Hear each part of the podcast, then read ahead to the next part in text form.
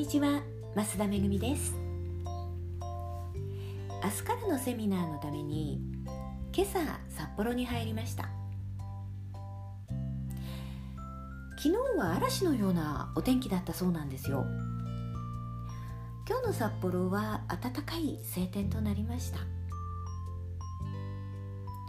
え現在午後7時でさすがにねちょっと冷えてきましたね。昨夜寝るのが遅くて今日は早起きで。まああまり寝ていないのですでにちょっと眠いんですけれどももうひと頑張りします。え今日午前中に札幌に入ったのは理由がありまして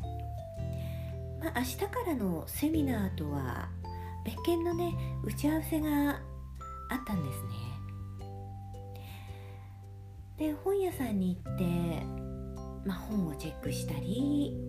その後セミナールームで打ち合わせをしてかなりワクワクしてます。でその打ち合わせの後に明日のセミナーで武藤さんが使うスライドを見せてもらったんですが、えー、武藤さんが担当する見つけてもらえるウェブ最適化と Google の仕組み。これはねめちゃめちゃ面白そうだしためになると思います。で午後の YouTube セミナーはあのスライドを見ながらね私も iPhone で実際にやってみました。でほうですよ。あの iPhone1 台でここまでできるんだ。ですね。えもちろんもっとクオリティの高い動画を作ろうとしたらまあ録画したものをね Mac で編集をしたりってなるんでしょうけれども面倒な作業が必要になるとどうしてもね続かないんですよね。私がこのポッドキャストを続けてこられたのも iPhone1 台で録音から配信までできるからで今もね、えー、こうしてホテルのお部屋で録音をしてもうこの後すぐ配信できますのでね。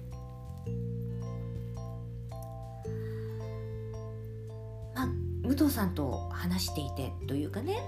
あの武藤さんのボイスマガジンを聞いている方はわかると思うんですが、えー、検索上位になったから集客できるものではないし上位になることが目的じゃないんですよね。あの私は選ばれるっていう言葉を使っていますが武藤さんはねあの信用という言葉を使ってます、まあ、多分言いたいことは同じなんですよね、えー、ただね上位になるっていうことだけであればいろいろなやり方がありますがそれって見た人はどう感じるっていうところですね。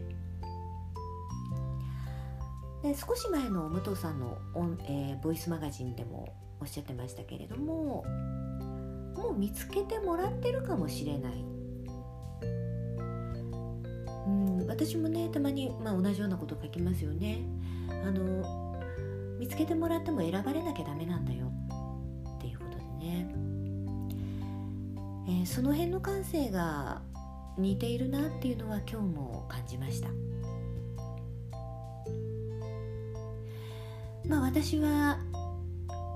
明日の午前中ね音声配信について担当させていただきますけれどもこのね音声配信もたくさんの人に聞いてもらうのが目的ではないんですよね。その辺を理解してもらいたいなと思って、